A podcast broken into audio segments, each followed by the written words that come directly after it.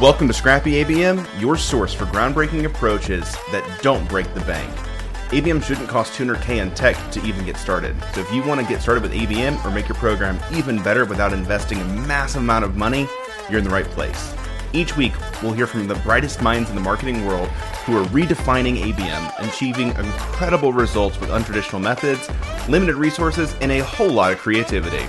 This isn't a show about how much money you can spend on fancy tech or overhyped tools. Instead, it's about celebrating creative problem solving and the scrappiness it takes to get ABM right. We'll dive into how these marketing leaders built robust ABM strategies with limited resources, revealing the actionable insights that led to their biggest wins. So, if you're a marketer ready to challenge the status quo and build a scalable, efficient, effective marketing strategy, Scrappy ABM is the show for you.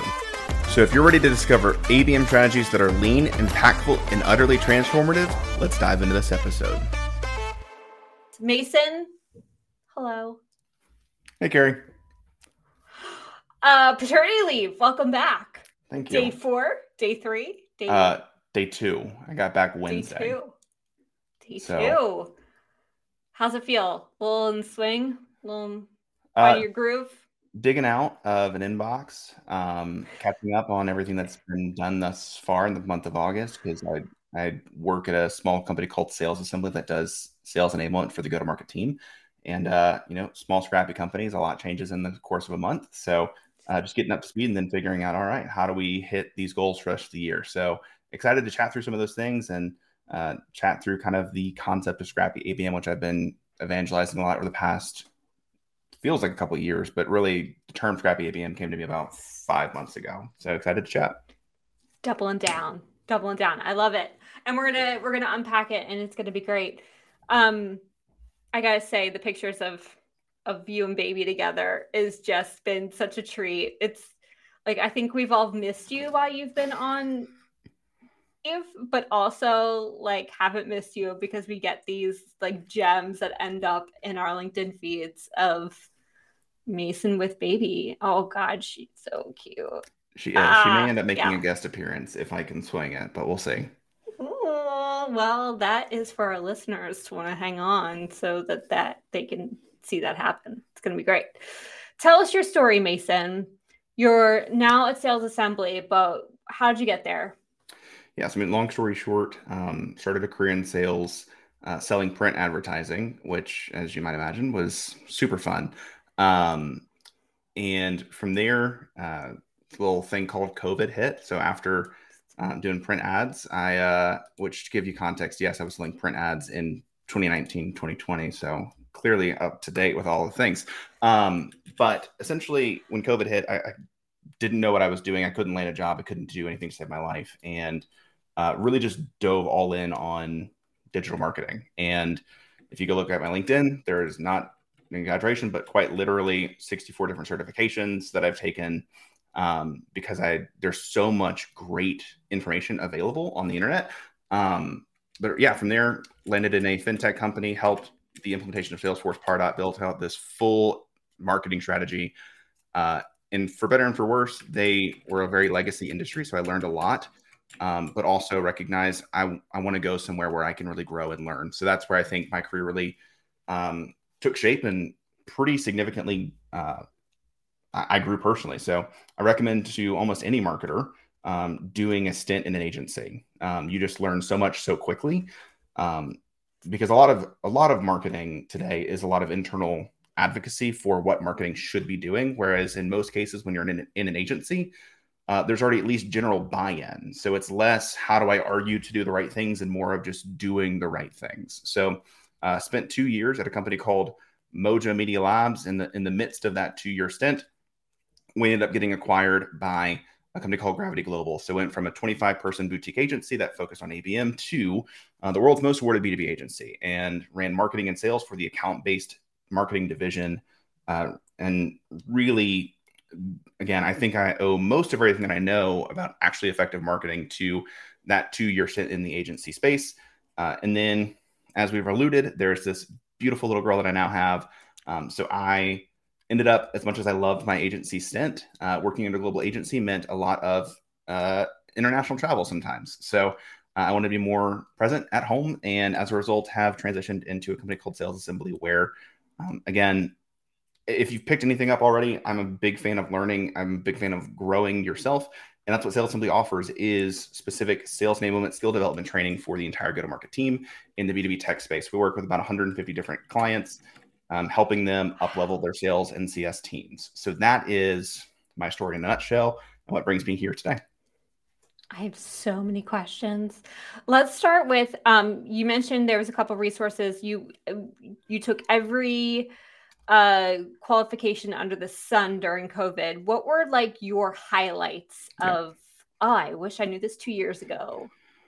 Um, well, for starters, uh, I wish I'd asked more questions of what certifications I should be taking, uh, because as much as there's so much available information on the internet, there's also a lot of uh, misinformation on the internet, or not even misinformation, but uh, playbooks that may have worked five years ago. But I don't know if you've looked, there's a lot that's changed in the past five years. So that's why I personally love HubSpot Academy. Um, HubSpot provides a lot of fantastic training, but also their most popular courses are updated every two years. So HubSpot is typically pretty up to date on a lot of things. Admittedly, they, there are some things that may be a little bit more legacy, but that's okay. Um, it, I think it's a fantastic resource. Additionally, specific when specifically when it comes to account based marketing, I uh, would be Demandbase. So Demandbase has a number of certifications um, that normally cost some money. I've actually been seeing a fair number of ads recently that they're giving away their go-to-market strategist certification for free, which is a $400 value. I'm not paid or sponsored. I've just taken a fair number of Demandbase certifications, and those are super, super helpful. Um, and then the final thing is like those are free resources, but I'm also a big proponent of um, where necessary, going for a paid resource. So, for example, I became what is called a StoryBrand certified guide. I think that changed my life, and yes. um, there's there's no exaggeration on that. Like I got connected to a community of marketers. I learned so much from that community of marketers, um, and then the just the training that I got. That was, I mean, it was a four day intensive, but then weekly continued training and education with more senior tenured marketers. I, I think that that certification in and of itself provided me literally the acceleration of 10 years on my career. So it was an investment, and there's no way around that. But I would not be in my career where I am today or the marketer that I am today without some of those investments. So, again, if you're looking to get started, go free, but eventually, um, buying a certification is just buying knowledge and we're knowledge based workers so you have to actually understand and learn and the best way to do that and the best knowledge is typically ha- given through some kind of a paywall i mean it's the same as going to college just in a different format in some degree i would well yeah, yeah. Mm-hmm. poking poking buttons here but i mean now this day and age of it depends if you want to be a teacher, a lawyer, or a doctor, you got to go to you got to go to college. But like for what we do and for how much information is out there, to your point, I mean, those are three solid resources on how to really stand up your career. And I'm a big, I'm a big story brand person. Donald Miller, he knows what's up. Yep. Um, and I also read the book and uh, dove in deep. I didn't get the certification, which is interesting to hear from you that you did. So, what about that in particular felt? Was it the fact that you got a certification in StoryBrand, or was it, or was it there something specific in regards to how they taught or what they taught in the four day sort of deep dive? Like, what was it for you that felt so game changing? Yeah, for me, I, I bought confidence um, because I went through StoryBrand has a online platform that's $275 a year. So I think relatively exp- or inexpensive from that perspective.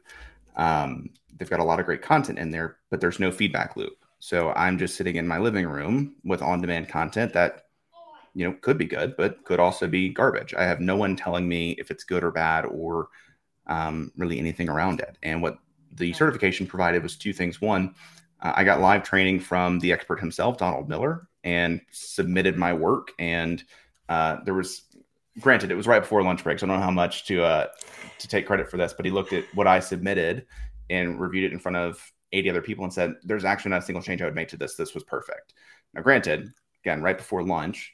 So maybe he just wanted to get out for lunch, but all that to say about confidence that I know what I'm doing. Yeah. And then the other piece to it is I did white labeled work for other StoryBrand certified guides.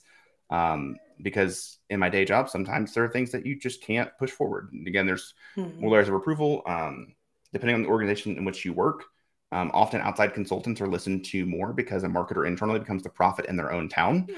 and kind of becomes noise. So, from that perspective, right. by being able to white label for other people, I developed significant conviction around the things that I know work because I was able to, without any back and forth or internal, again, that's why I recommend the agency stint because you can just execute more quickly. And then, again, because as a young marketer, if you've only taken certifications, you're only doing what you think will work. But if you've never done it and you've never gotten the results, you don't have conviction around it. So what the Story StoryBrand Guide community gave me was the opportunity to truly execute without having to argue about what we should or shouldn't be doing. I just executed. I generated revenue for clients, and I was like, oh, I'm actually good at this. I know what I'm doing. So that's what the certification provided me. Not not the badge. That doesn't really matter. Um, what matters is that I have confidence and conviction in what I'm doing.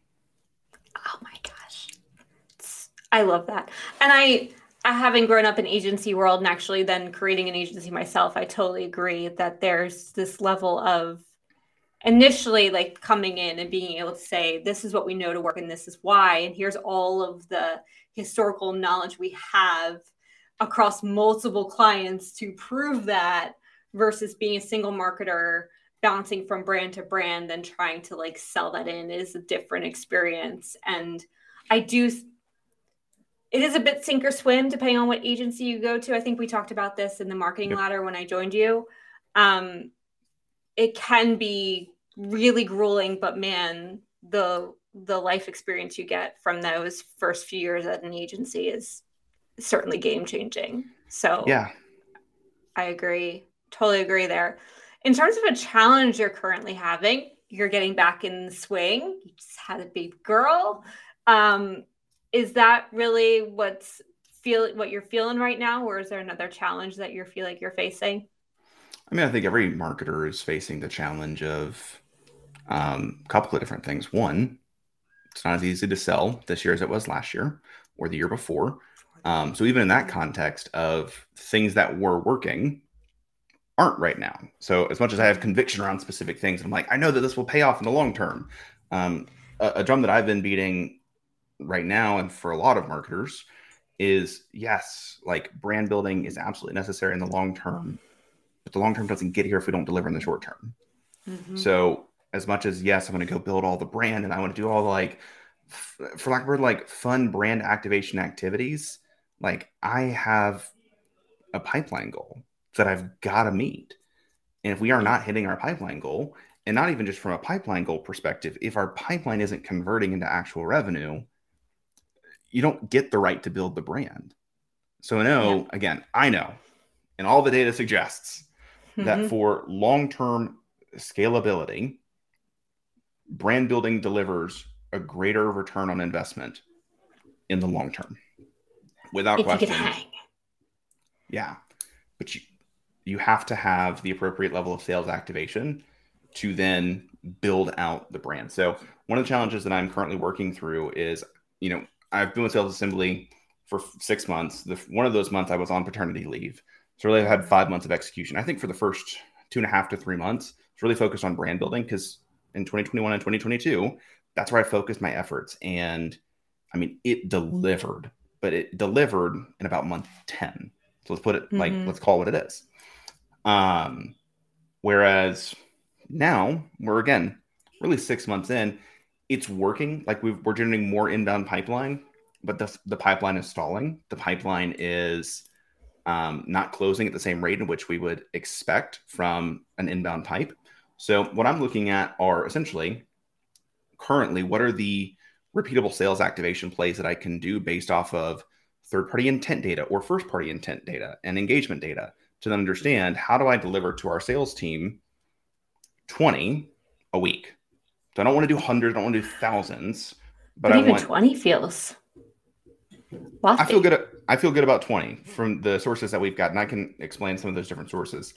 Um, but again, from from my perspective, if I can deliver 20 a week, and again, those 20 are right fit, engage people where there's a clear reason to reach out, I, I would anticipate that we could convert probably, again, that's 80 a, 80 a month. We could probably convert 10%, 15% into a booked meeting. And again, if our goal okay. for this month is booking 30 calls a month, 35, if I can create repeatable sales activation plays that we do on a month in a month out basis that deliver half of it, then we can work on other ways, like, for example, building brand that then delivers inbound that we weren't even targeting. Um, looking at referral programs and partner programs. Like there are other ways w- where we can get it. Where I'm really focused right now is what are the repeatable sales activation plays that we can do that are a little bit scrappy, and we can talk about scrappy ABM through this. Mm-hmm. But again, looking at what are the things that we can build that will deliver on some level of a consistent basis, some meetings. So I think that transitions yep. us well into Scrappy ABM. I think it does. I do want to say that we're all sort of feeling the same thing. It's there there's a big shift back to brand that everybody's feeling from from multiple conversations I've been having and it's the the time it takes to do and i'm i'm looking forward to seeing how how scrappy abm can play into that. So you're not alone in knowing that brand is the way but also like no time to waste. Real quick story. I had a meeting today actually and i showed them like the ideal journey of the things we would do to really make sure that they have their foundation situated to building into their website to then activating the channels. And they're like we will yes to foundation we agree that that's important. However given our budget like we really need that website piece right? Can we skip to that and what does that look like? And can we do that a bit quote unquote scrappier to get there and then build back into it? So everyone's sort of feeling like there's got to be a way to sort of hit the ground running knowing that we need to then backtrack a bit and then build up. So yes yes to that in terms of ABM, we've been, we've mentioned this acronym now multiple times in my my initial briefing of what this thing was to our to our build up here. Tell us, Mason, for our listeners, what ABM means to you um, in how you think about it. Yeah. So before we do that, I'm gonna bring in a special quick guest. Oh my Sarah gosh. For anybody that's watching. She's, so she's very cute and she's going to be probably the world's best marketer. So, anyway, now for account based marketing. thank you. Oh, thank you. She's oh, amazing. So, for account based marketing, um, I'm going to steal the definition that I had for my former employer. So, it is a B2B growth strategy that aligns marketing and sales around a set of shared target accounts. So, what I hate about account based marketing as a term is that it's called account based marketing as opposed to account based strategy. Um, you've seen other organizations try to implement like account based strategy or account based sales or account based experiences, and it's like they don't resonate as well. Like ABM is the term, um, and that's fine. But at, at, the end of the day, it's actually more of a growth strategy between marketing and sales. Um, to answer the question for people that are thinking, well, what is account based experiences? I view that as the inclusion of the success team so you actually have a true full funnel account based approach from beginning to end, from awareness into acquisition into retention and expansion. So that's ABM in its core. The way you described it makes it feel like because you have all of these systems marketing, sales, and success that it's generally built for bigger companies who have these three things, correct? Generally speaking, yeah. The I was talking with another individual earlier today that was exploring account based platforms, and they're kind of the the associated I don't know stigma around account based marketing is that it's incredibly expensive. Um, because yes, you've got these three different organizations, or you've got a fully established marketing team and a fully established sales team. Um, and then on top of that, in order to implement account based marketing, oh, you have to have an ABM platform, obviously, and those range from sixty to two hundred thousand dollars a year. Um, and that's just for the ABM platform, not to mention also the data enrichment platform and the intent data and the gifting platform and all of that combined, I mean, you're you're looking at anywhere from about 150 to 250, sometimes upwards of 300 in annual costs for technology to build an account-based program. So again, at that point, people are like, "Oh, cool! I'll never do ABM because I don't I don't have the budget to implement three hundred thousand dollars in just technology, not to mention additional headcount, not to mention potential agencies, not to potential or not to mention additional just like bandwidth on your existing team and deprioritizing other things that may be working okay to prioritize something that you haven't proven yet. So that's that's where people really tend to think and land on account based marketing. Is it though? Like that's so coming back to being scrappy, right? And I mean, do you need all of those things to be successful? It's in the range, right? So you mentioned 60 to 200K is a huge range. There's definitely certain tech stacks you can build in there depending on what you need of like gifting versus just a basic CRM.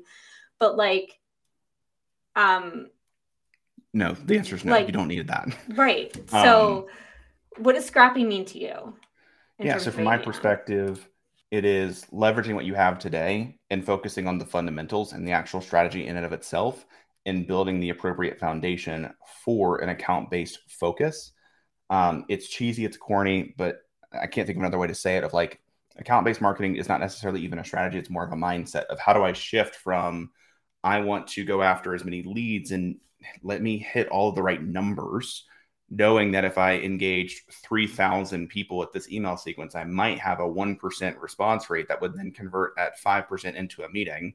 So after that all shakes out, I've got like literally less than like two meetings for sending out 3,000 emails, which again, if you look at some of the recent data, granted, forgive dad brain, um, it was before Patley, but I mean, something to the extent of like outreach put out something of like 4% of automated emails are getting even a response.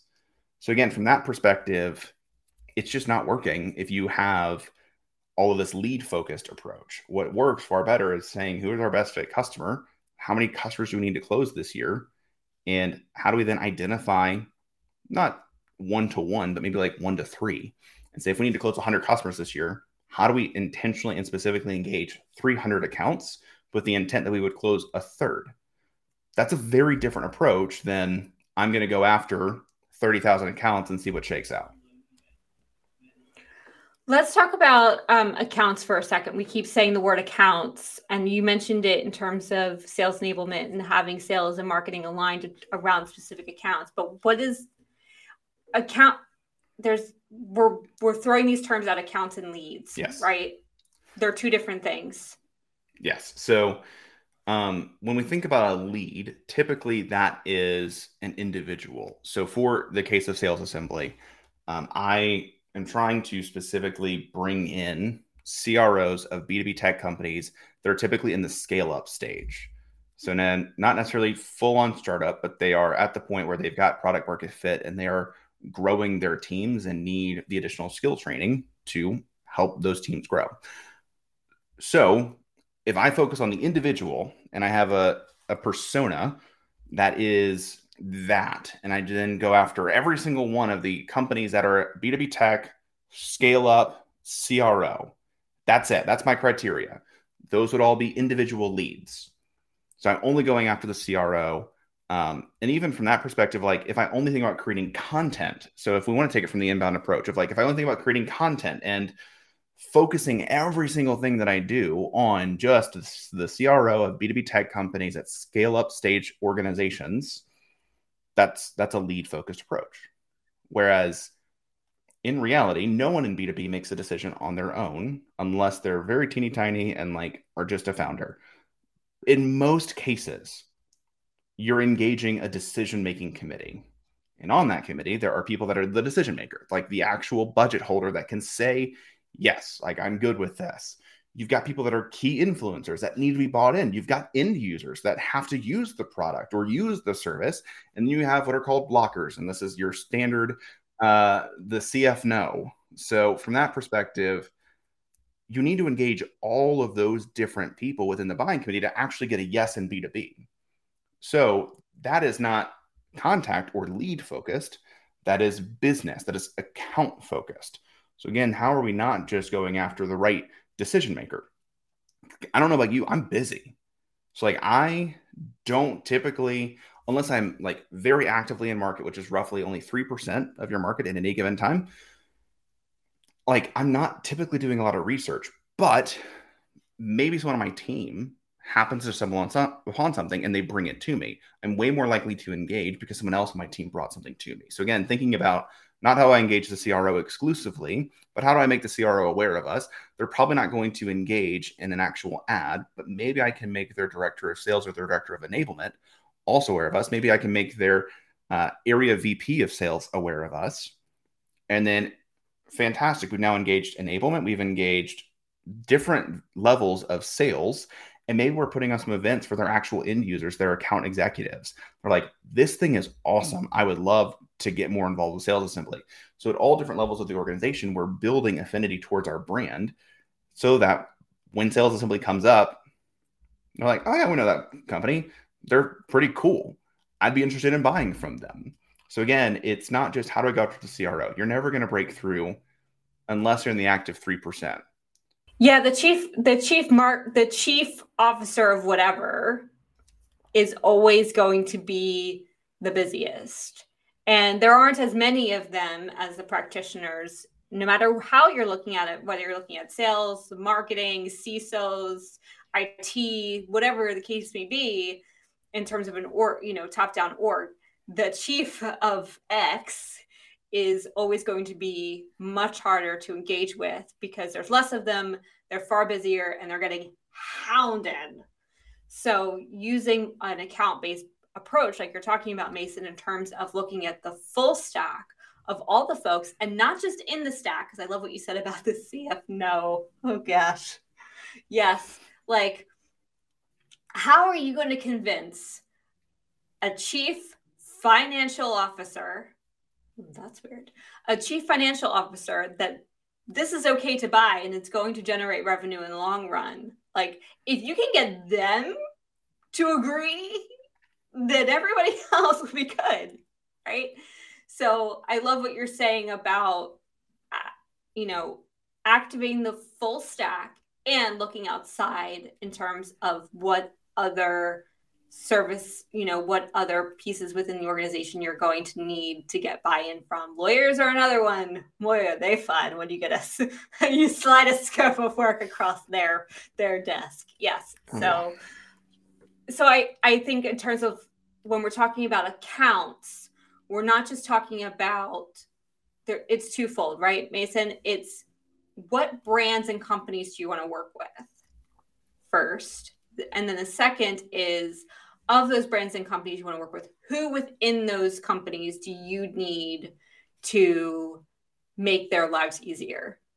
All with and not just the one person the cr like you mentioned but all the roles and responsibilities. How are you going to make all those roles do a better job within the organization? Let's talk about the brand like the accounts from a company standpoint for a second because i think it's really hard to sort of identify like how niche and nitty gritty do you need to get or do you want to sort of try and like throw a big net like how do you start identifying who you want to be talking to from the company side before you get into the yeah nitty gritty side? It's a great question. Um, it's the constant question of what's our ICP. So ICP being ideal client profile. Currently, um, you know, I, have got a a good friend in another tech company that's like there just literally is not a technology that exists. And I don't know if you guys are familiar with GTM Partners. They're they're an analyst firm, and when it comes to the ICP, there is not any like single technology like there are technologies that try but there's not any single technology that can definitively say like this is your icp that exists today um maybe there's some new tech startup that like happened in the past month and a half that i'm not aware of but from my from not that I'm aware from july it doesn't exist um so the way in which you define your ideal client profile is through extensive internal conversations and you would look at your closed won opportunities. You'd also look at your closed lost opportunities to figure out like why you lost those opportunities. Because the thing that a lot of people don't talk about with their ICP is negative attributes. So like what is something that discounts someone from actually being a good fit?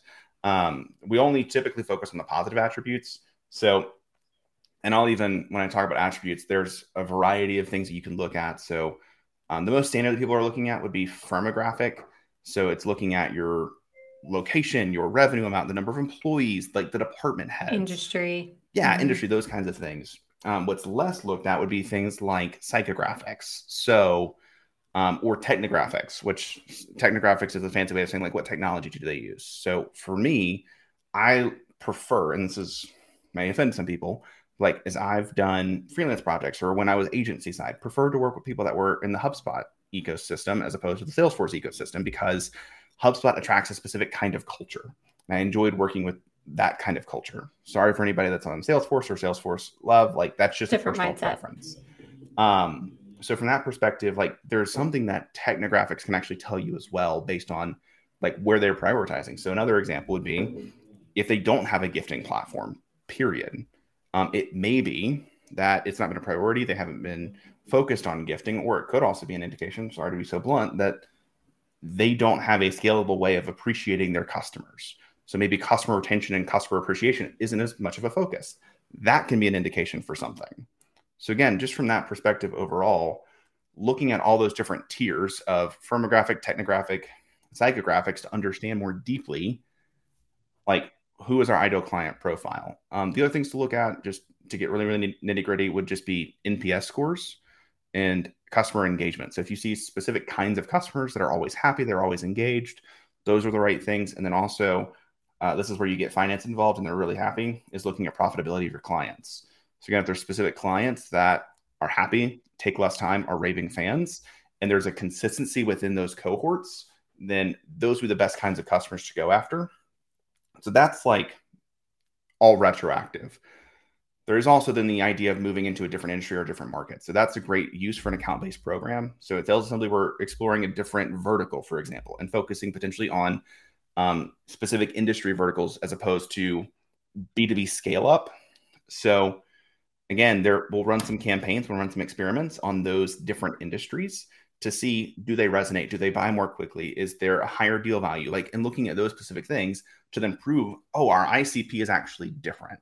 So again, that's why I, I say it's it's twofold. It's looking at historical data, it's looking at again the understanding of why these customers are so successful, while also then looking at the market trends to see is there another opportunity if we were to go into a different vertical, a different industry, a different um, tech stack. So that's the uh, I didn't use the words "it depends" like I normally do, so I'm proud of that.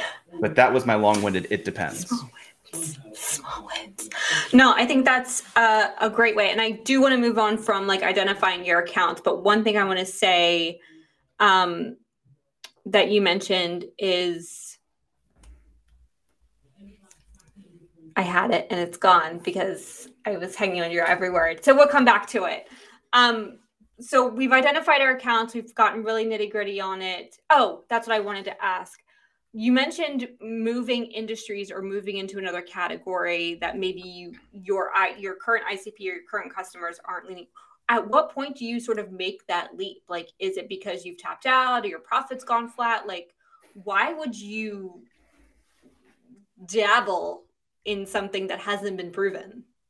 Um, it depends. So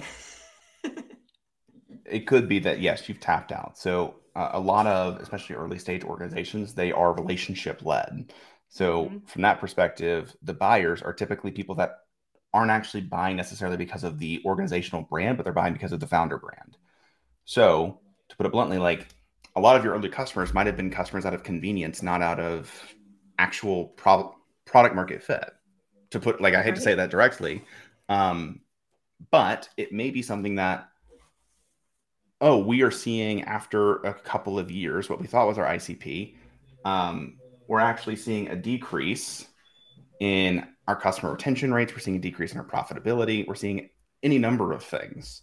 So, from that perspective, um, there could be an opportunity to really dive more deeply into oh, we're experimenting with this new market. They're buying more quickly. They have an increased deal value. Probably a good opportunity to go after that industry. So again, it's just looking at your current uh, go to market maturity and then figuring out the best next steps. Yeah. No, I love that. Um, let's talk about so we have our ICP. Let's talk about customer journey, right? So like it's all well and good. This idea of if you build it, they will come concept is yeah. no longer. Um, that is the deal of the 90s when we could keyword stuff till uh, we were below the face, um, which is no more. So we have we have our ideal customer now. How do we thoughtfully because the journey has definitely changed in terms of how buyers want to engage with a brand. Um, it's on their terms, folks. So if you think that you have the upper hand, uh, the, the game has changed. Yes. Um, so talk me through with Scrappy ABM how you start to activate that audience in a really intentional way. So there's a variety of ways in which you can do that. Um, I think one of the more, I wouldn't say more common, but is now starting, I think, to pick up some level of steam uh, would be a podcast. The booking rates around a podcast are typically upwards, again, if you have an established podcast.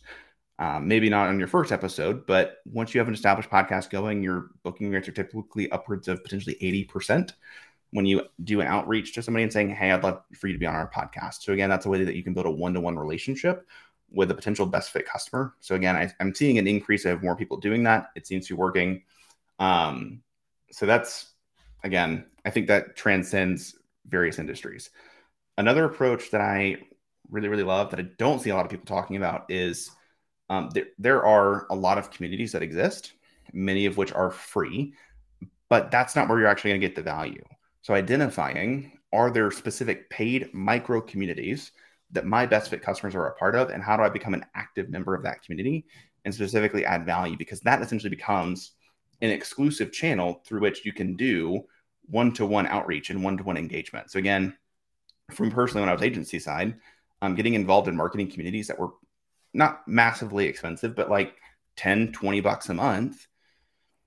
And we ended up closing four deals at a hundred to fifty thousand dollar annual contract value that is literally over a hundred x ROI. Mm-hmm.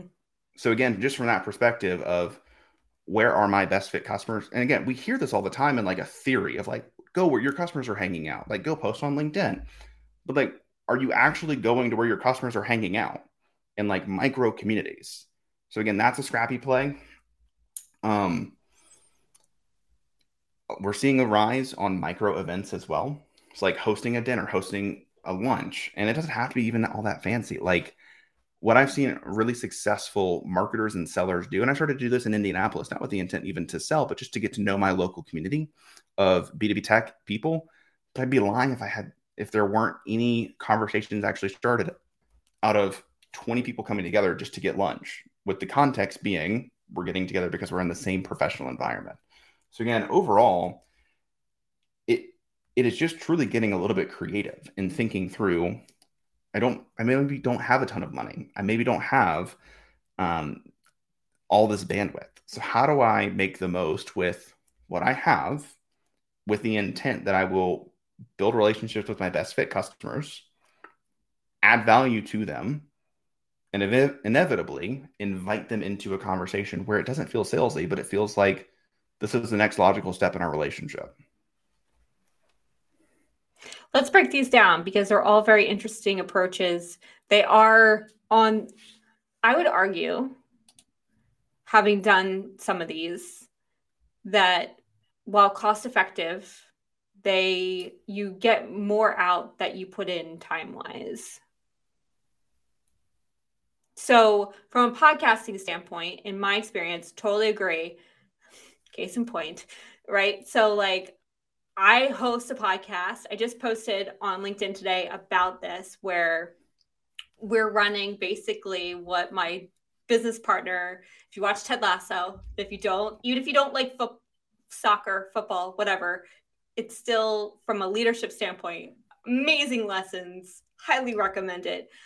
But in the show at the very end of the season there's this play they call total football and they have a player in the middle, instead of moving the ball down the field from player to player to next player to next player to score a goal, they have one player that's in control who sees the field, knows their players, knows their strong suits, see who's open, and can make a in the moment.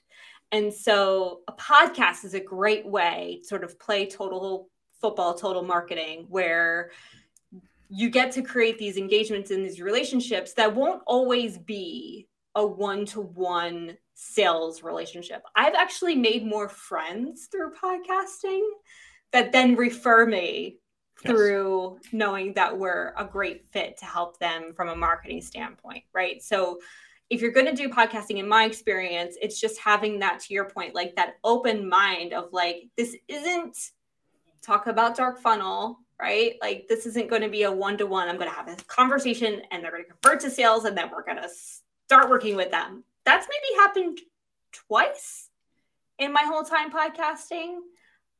That's not to say that that's all the sales I've closed. It's just in that one to one engagement. I've done this for four years. You've been doing this for a long time as well.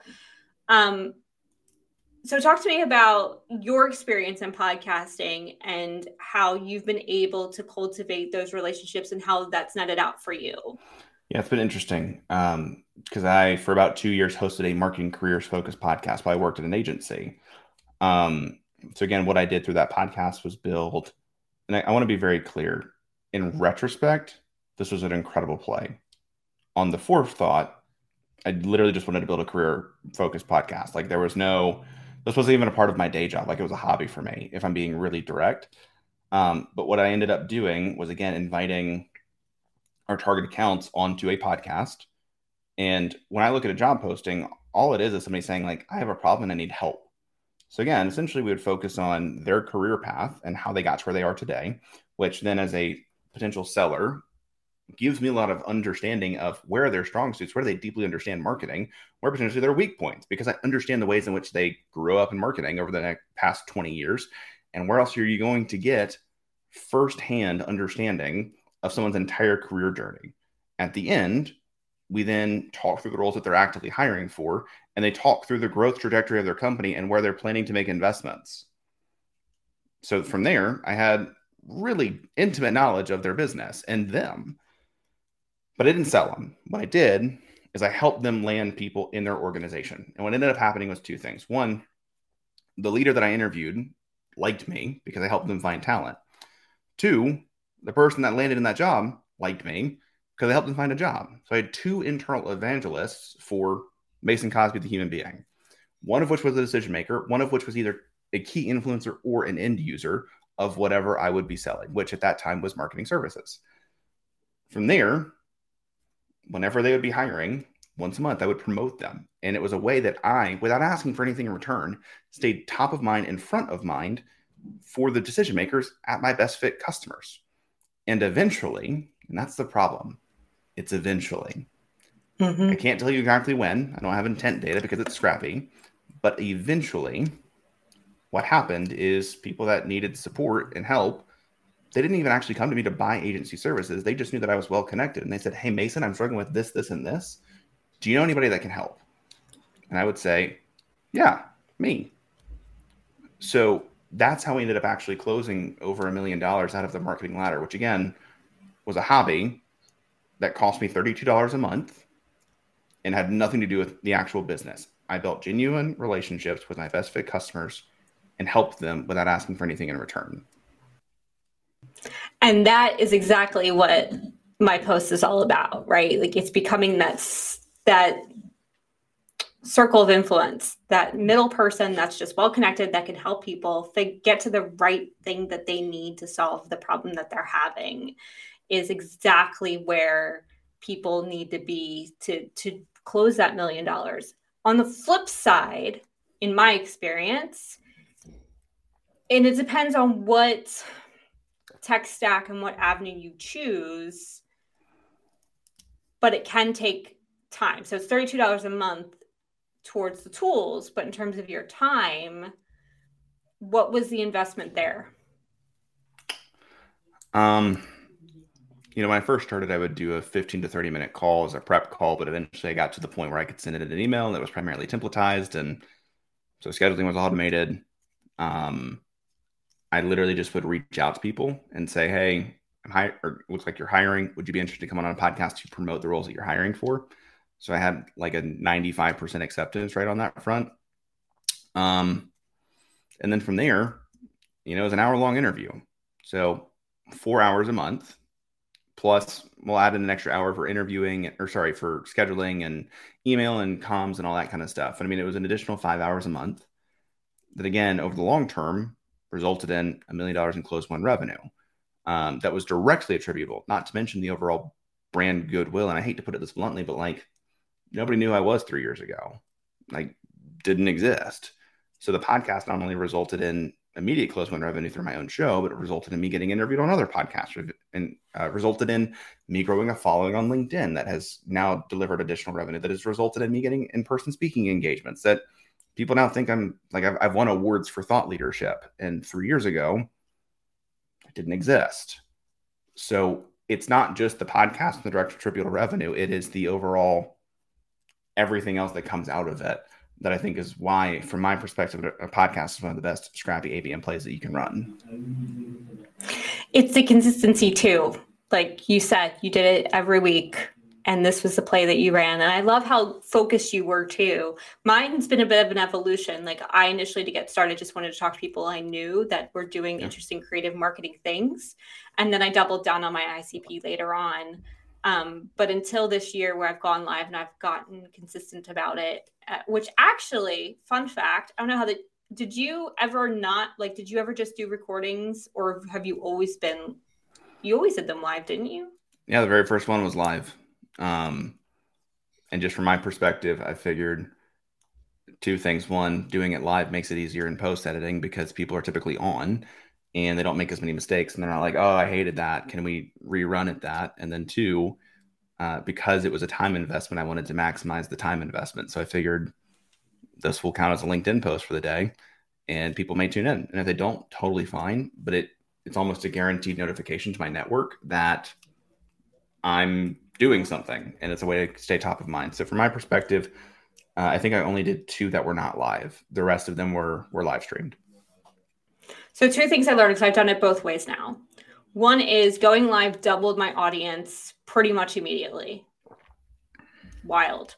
And the second thing is to your point, 100% is completely reduce my post production because I now do my intro and outro while I'm hanging out versus trying to do that later. Um, I'm more on point, got my questions ready. I'm a little bit more buttoned up. Um, it's now giving my team time to do uh, clips and things that like the market is now asking for versus before of long form. So yeah. live, wild. Yes, I'm in agreement.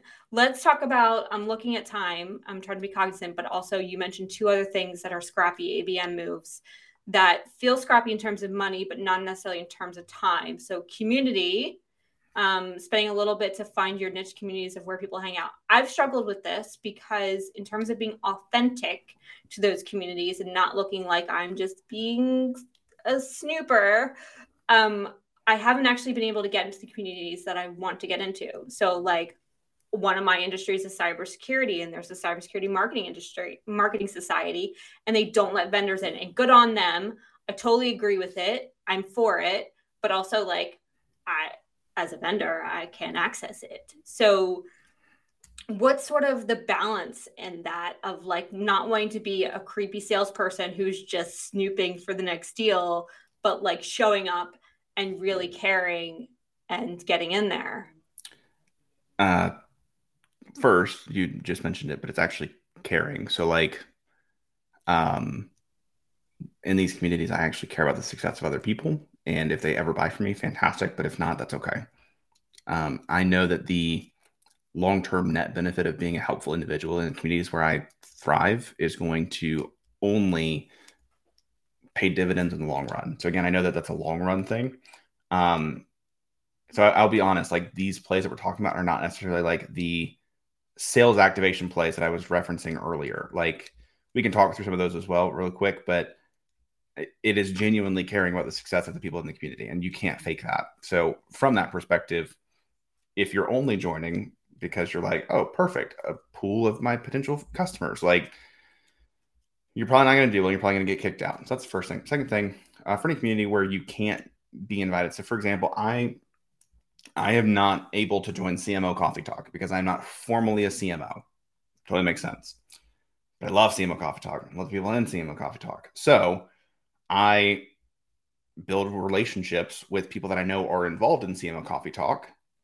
And what's been interesting is they are actually now doing referrals within CMO Coffee Talk without me being in the community because I built those relationships with the people that are a part of that community. So there's that piece. And then the final thought is I've it's been interesting. I've not been allowed in communities because I've been a vendor, but I've been allowed in to speak for specific engagements. So again, if I provided significant value to the market, I then become a valuable person to bring in to that add value to that community in a short term way, not in a long term ongoing way. But if you, in your case, if you like went really really hard for six months on cybersecurity marketing on LinkedIn, you probably would get invited to speak, and that's all you talked about for six months because you become a well known fixture within the cybersecurity space. I became a fixture of like marketing careers for like two years.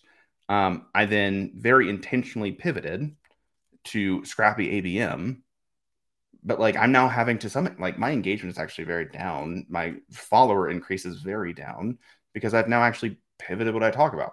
But a year and a half from now, I'll be synonymous with scrappy ABM. That's great. That's what I want. So from that perspective, it's going to it's just putting in the reps and the time to become synonymous with a specific industry or term. And as a result, these communities will invite you to speak.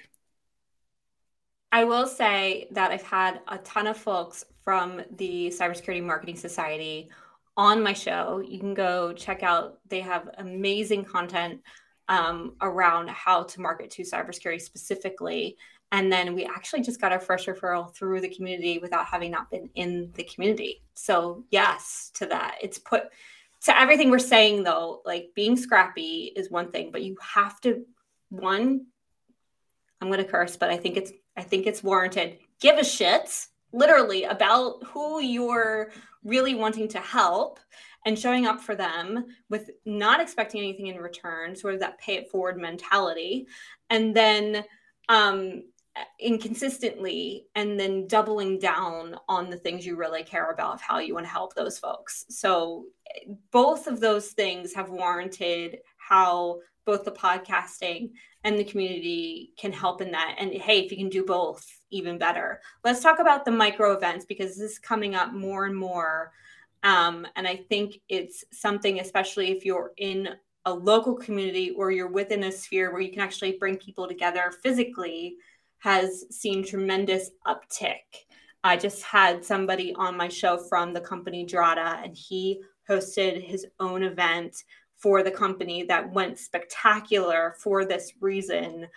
So, in your experience, Mason, how have you seen micro events be a scrappy ABM method and, and work for you? Yeah. So, for starters, uh, what's the intent? So, is it we're going to do pipe conversion, we're going to do pipeline acceleration, or we want to do an awareness play. So I don't know if you have seen LinkedIn. There was a an event that was called House of Aligned. So the company aligned. Mm-hmm. those guys are great. Yep. They essentially got like I think it was 20 different influencers in the B2B tech space to come together for like a few days. And essentially they just created the greatest sense of FOMO and co-created content with a bunch of people that they will then use over the next six months. So their play actually wasn't to sell anybody at the event. It was hey, look at how cool and awesome we are. You should work with us. And we're going to now have content for six months. So, like, that is a totally viable play that will pay dividends in the long run. If it's pipe gen, um, what we're actually finding is interesting to think through for sales assembly because sales assembly actually does host micro events and dinners across the country pretty much every single month. So like we had a CS dinner, customer success dinner last night in Chicago. Um, for us, our, our dinners are actually typically more of a pipeline acceleration play. So people already know that sales assembly exists. They're already actively in the conversation. This is a way that we can have another touch point to get them to continue in the conversation. So from that perspective, we use the upfront invitation to the event to get them to say yes, and then we follow up and say like, hey, before we hop on or before we go to dinner, would you be interested in like hopping on a quick call just to like get to know each other and we can introduce you at the dinner to other people? Great. Um, what's been most interesting would be happy hours at conferences. So we hosted a happy hour at SaaStr last night. Apparently had like 150 CROs and VPs of sales come to this happy hour. And I've heard from our sales team that it was the most successful event that we've done all year because you got 150 of your best fit customers to come hang out with you for five hours and like just have a good time. And then what happens is, for example, our CRO's name is Matt Green. He's got like 19,000 followers on LinkedIn. People are like, I see you all the time. Like, what do you do? And he gets to then pitch them because he was invited to pitch them. And people are like, oh, that's cool. I need that. Cool. And then it, so it's become that these micro events at larger events have actually become a great pipe gen opportunity. So again, it just depends on the intent of what you're trying to accomplish. Now, if you're a small marketer in a local area, I would focus on these as networking opportunities with the intent that you would inevitably create pipeline, but it's not going to happen on the first lunch or dinner. It's probably going to happen on the fourth. And again, I wouldn't even put it on the company dime. I would just go have lunch with people in your local community because worst thing that happens is you make some friends. Darn. Yes. Connection. I think we're all starving for that these days. And these are three great ways to not only create pipeline and revenue for your company in the long run, but they're also great ways to form connections that will carry you beyond this one job in this one moment. I feel like that's the real takeaway. And you are a living, breathing example of that, Mason. I'm so grateful for this conversation. Where can people find you if they want to learn more about Scrappy ABM? Uh, well, first, LinkedIn is kind of where I spend a lot of my time. Um, second, if you want to learn more about the concept of Scrappy ABM, I also do have a podcast that is lovingly titled Scrappy ABM. Uh, I did take a break because I had a child, so uh, more episodes will be coming uh, towards the end of this month. But we've got 20 episodes out already. Uh, and then lastly, I, I, would be remiss if I didn't mention specifically sales assembly. So again, like if you're a B2B tech company that's in that scale up stage, looking to better up level your team, that's what we do. And I'd be happy to get you connected to the right people to talk further about that. Amazing. Before we go, I do like to ask you my people first question because you are more than a seller and a marketer. Um, in the last few years, given the change of the world, I, and I know you said baby girl, so you can't use this as your answer because that would defeat the purpose. But have you picked up any other new hobbies than being a girl dad in the last few years, given the change of the world? Loophole. I became a husband in 2020. so. Wow. In COVID, you got married. Yep. That's a whole other story in and of itself. But you went, but you you hung in there and you decided to not push it and you doubled down and you made it happen. Mm-hmm. Was it remote? Was it just immediate family? Give me something. It's like 100 people. We were in Mississippi. Nobody cared. It's great. Fair enough. But Oh, Mason, this was amazing. I'm so grateful. Thank you for joining me. And thank you for listening and for tuning in to all those out there. If you uh, found this episode helpful, please like, subscribe, and share. This episode is brought to you by MKG Marketing, our agency that accelerates the mission of cybersecurity and B2B tech brands via SEO, digital ads, and analytics. It's hosted by me, Kerry Guard, CEO and co-founder of MKG Marketing. Music mix and mastering done by Austin Ellison. If you'd like to be a guest, please visit mkgmarketing.com to apply. Mason, thank you so much. Thank you. Thank you for listening to this week's episode of Scrappy ABM. If you enjoyed this week's episode, go ahead and give us a follow so that you don't miss a single episode. We drop every single Monday so that you can start your week off right. And if you're looking for additional great content just like this, go check out scrappyabm.com. We're building a library of frameworks, guides, templates, processes, and tools so you have everything that you need to build a low budget, high impact, scrappy program. Again, thank you for listening to this episode of Scrappy ABM. This has been your host, Mason Cosby, and we look forward to seeing you in the next one.